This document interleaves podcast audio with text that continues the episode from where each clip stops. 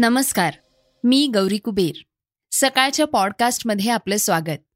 आज पॉडकास्टमध्ये आपण ऐकूयात नॅशनल हेरॉल्ड प्रकरणी राहुल गांधी ईडीच्या चौकशीला हजर. राष्ट्रपती पदाच्या निवडणुकीसाठी शरद पवारांचं नाव चर्चेत. मुलांचं लसीकरण वाढवा केंद्रीय आरोग्य मंत्र्यांच्या राज्यांना सूचना. आणि चर्चेच्या बातमीत आपण ऐकणार आहोत राज्यात विधान परिषदेच्या घडामोडी वाढल्या.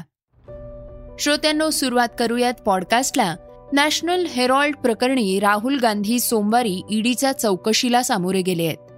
असोसिएटेड जर्नल्स लिमिटेड या कंपनीचं नॅशनल हेरॉल्ड वर्तमानपत्र दोन हजार आठ साली बंद पडल्यानंतर युथ इंडिया या राहुल गांधी आणि सोनिया गांधींच्या कंपनीनं ए जे एल खरेदी केलं. जवळपास दोन हजार कोटींची मालमत्ता असलेली कंपनी केवळ पन्नास लाखात विकत घेतली गेल्यानं मनी लॉन्ड्रिंगचा आरोप राहुल गांधी आणि सोनिया गांधींवर करण्यात आलाय. दरम्यान भाजप सरकारकडून केंद्रीय यंत्रणांचा गैरवापर करण्यात येत असल्याचा आरोप काँग्रेसनं केलाय. तर भाजपनं भ्रष्टाचार झाल्याचा आरोप केलाय. राहुल गांधींना ईडीच्या चौकशीसाठी बोलवण्यात आल्याचा विरोध करत काँग्रेसनं देशभर शक्ती प्रदर्शन केलंय. मुंबईत छत्रपती शिवाजी टर्मिनस ते ईडीच्या कार्यालयापर्यंत काँग्रेसनं शक्ती प्रदर्शन केलंय. यावेळेस काँग्रेसच्या दोनशे पन्नास कार्यकर्त्यांना मुंबई पोलिसांनी ताब्यात घेतले. श्रीलंकेला भारतानं अस्थिरतेच्या काळात प्रचंड मदत केलीय. मात्र आता याच दरम्यान पंतप्रधान मोदींनी अदानी ग्रुप कंपनीला श्रीलंकेत वीज प्रोजेक्ट मिळवून देण्यासाठी श्रीलंकेचे राष्ट्रपती गोताबा यांवर दबाव टाकला जात असल्याचा आरोप करण्यात आलाय. श्रीलंकेच्या सिलॉन इलेक्ट्रिसिटी बोर्डाचे अध्यक्ष एम एम सी फर्डिनँडो यांनी शुक्रवारी दहा जूनला संसदीय समितीला दिलेल्या साक्षीत हे आरोप केले होते. मात्र यावरून वाद वाढताच त्यांनी ही साक्ष चोवीस तासांमध्ये मागे घेतलीय. आपण भावनिक होत साक्ष दिल्याचं त्यांनी म्हणत सारवासारव केलीये. श्रीलंकेत मन्नार जिल्ह्यात एका पवन ऊर्जा प्रकल्पाचं टेंडर भारताच्या अदानी समूहाला दिलं जावं. यासाठी पंतप्रधान मोदींनी श्रीलंकेवर दबाव टाकल्याची साक्ष त्यांनी दिलीय. त्यानंतर भारतात विरोधी पक्षांनी टीकेची झोड उठवली. काँग्रेस नेते राहुल गांधींनी ट्विट करत टीका केलीय तर राज्यसभेचे विरोधी पक्ष नेते मल्लिकार्जुन खरगे यांनी अदानी ग्रुपला देशातही विमानतळ वीज प्रकल्प दिले गेले आहेत. आता देशाबाहेरील या उद्योगपतींसाठी प्रयत्न केले जात असल्याची टीका केली आहे. भारताच्या राष्ट्रपती पदाची निवडणूक अठरा जुलैला पार पडणार आहे. राष्ट्रपती रामनाथ कोविंद यांचा कार्यकाळ चोवीस जुलैला संपणार आहे. या निवडणुकीच्या पार्श्वभूमीवर विरोधी पक्षांच्या बैठका सुरू झाल्या आहेत. यात एकमतानं उमेदवाराचा शोध घेतला जातोय. या सभांमध्ये महाराष्ट्रातील ज्येष्ठ नेते शरद पवार यांचंही नाव पुढे येतंय. भारतातील सर्वोच्च पदाच्या निवडणुकीत ते विरोधी उमेदवार म्हणून आपलं स्थान निर्माण करू शकतील अशी अपेक्षा व्यक्त केली जातीये. काँग्रेसनं अध्यक्षपदासाठी शरद पवार यांना पाठिंबा दिल्याचं वृत्त आहे. एकोणतीस जूनला उमेदवारी अर्ज भरण्याची तारीख आहे.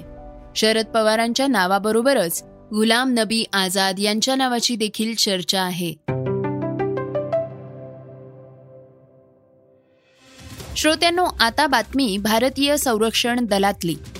भारत आणि रशियाच्या संरक्षण क्षेत्रात जॉईंट व्हेंचरच्या माध्यमातून येत्या पाच सहा वर्षात भारतातील पहिल्या हायपरसॉनिक क्षेपणास्त्रांची निर्मिती होऊ शकते.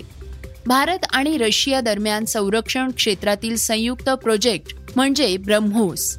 या ब्रह्मोस अंतर्गत हायपरसॉनिक क्षेपणास्त्रांची निर्मिती होऊ शकते असं मत ब्रह्मोस एरोस्पेसचे संचालक अतुल राणेंनी दिलीये. ब्रह्मोसच्या रौप्य महोत्सवी वर्षानिमित्त आयोजित कार्यक्रमात ते बोलत होते. ब्रह्मोस क्षेपणास्त्राचं हे रौप्य महोत्सवी वर्ष आहे. आता बातमी आरोग्य क्षेत्रातली. केंद्रीय आरोग्य मंत्री मनसुख मांडवीय यांनी सोमवारी राज्यामधील आरोग्य मंत्र्यांशी संवाद साधलाय. यावेळी त्यांनी राज्यांना महत्त्वाच्या सूचना केल्या आहेत. राज्यांनी शाळेत जाणाऱ्या मुलांना कोरोना प्रतिबंधात्मक लस देण्यावर लक्ष द्यावं. तसंच कोरोनाचा बूस्टर डोस ज्येष्ठांना मिळेल याकडे लक्ष द्यावं अशा सूचना आरोग्यमंत्री मनसुख मांडवीय यांनी राज्यांना केल्या आहेत. कोरोना व्हायरसचे वेगवेगळे व्हेरियंट्स शोधण्यासाठी जिनोम सिक्वेन्सिंग बळकट करण्याकडे लक्ष द्या असं आवाहनही त्यांनी या प्रसंगी केलंय. आजपासून देशातील शाळा सुरू झाल्या आहेत. तसंच कोरोना संसर्ग वाढत असल्यानं प्रतिबंधात्मक उपाय योजले जावेत यावर केंद्रीय मंत्र्यांनी भर दिला होता. अभिनेता राजपाल यादवचं सध्या कौतुक होत आहे त्याचे चित्रपट प्रेक्षकांचं लक्ष वेधून घेताना दिसत आहेत कार्तिक आर्यन बरोबरचा भूल भुलैया टू आणि अर्धमध्ये त्यांनी एका तृतीय पंथीयाची भूमिका केली आहे. राजपालच्या त्या भूमिकेचं मोठ्या प्रमाणावर कौतुक होताना दिसतंय. विनोदी अभिनेता असा शिक्का बसल्यानं तो बऱ्याचदा नाराज होतो.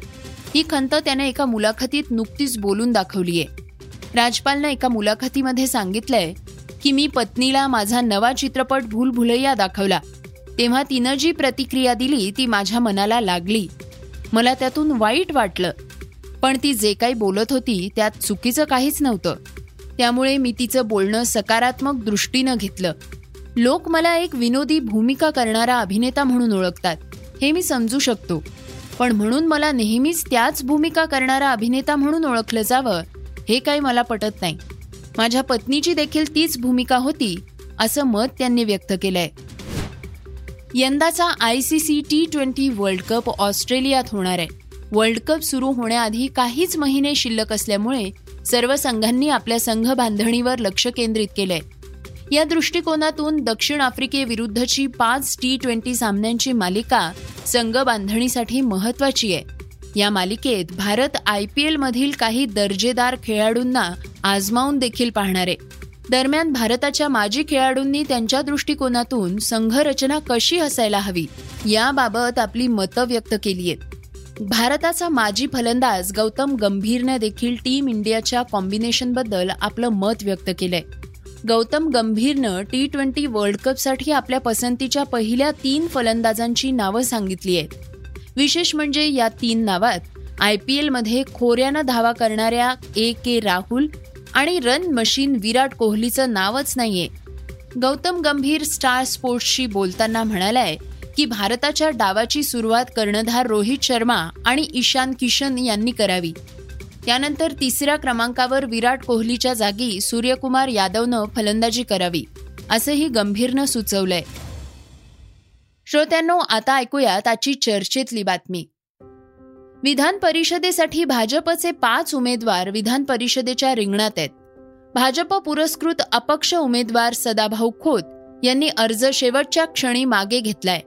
फडणवीसांच्या भेटीनंतर सदाभाऊ खोतांनी अर्ज मागे घेतलाय. तर राष्ट्रवादी काँग्रेसचे शिवाजीराव गर्जे यांनी देखील अर्ज मागे घेतलाय. काँग्रेसकडून मात्र कोणताही अर्ज मागे घेण्यात न आल्यानं निवडणूक होणार हे स्पष्ट झालंय. काँग्रेसकडून चंद्रकांत हंडोरे आणि भाई जगताप रिंगणात आहेत. तर राष्ट्रवादी काँग्रेसचे एकनाथ खडसे रामराजे नाईक निंबाळकर विधान परिषदेच्या निवडणूक रिंगणात आहेत. भाजपकडनं प्रसाद लाग श्रीकांत भारतीय उमा खापरे राम शिंदे आणि प्रवीण दरेकर तसंच भाजप पुरस्कृत अपक्ष उमेदवार सदाभाऊ खोत होते. मात्र त्यांनी अखेरच्या क्षणी अर्ज मागे घेतलाय. महाविकास आघाडीचे सहा उमेदवार निवडून येतील असा विश्वास काँग्रेसकडून व्यक्त करण्यात आलाय. शिवसेनेकडून सचिन अहिर आणि अमशा पाडवी उमेदवार आहेत. विधान परिषदेच्या दहा जागांसाठी अकरा उमेदवारांमध्ये विधान परिषदेची लढाई असणार आहे. प्रत्येक उमेदवाराला जिंकण्यासाठी सत्तावीस मतांची गरज असणार आहे. महाविकास आघाडीचे सहा आणि भाजपचे पाच उमेदवार रिंगणात आहेत. विधान परिषद निवडणूक गुप्त पद्धतीनं असल्यानं यावेळेस अपक्षांबरोबरच पक्षांच्या आमदारांची भूमिका महत्वाची आहे. श्रोत्यांनो हे होतं सकाळचं पॉडकास्ट उद्या पुन्हा भेटूयात. धन्यवाद. Research and script Halima Bi Qureshi. वाचा बघा आणि आता ऐका आणखी बातम्या. ई सकाळ डॉट कॉम वर. तुम्ही हा पॉडकास्ट ई सकाळच्या वेबसाईट आणि ऍप वर सुद्धा ऐकू शकता. विसरू नका या पॉडकास्टला आपल्या आवडीच्या पॉडकास्ट ऍप वर सबस्क्राईब किंवा फॉलो करायला.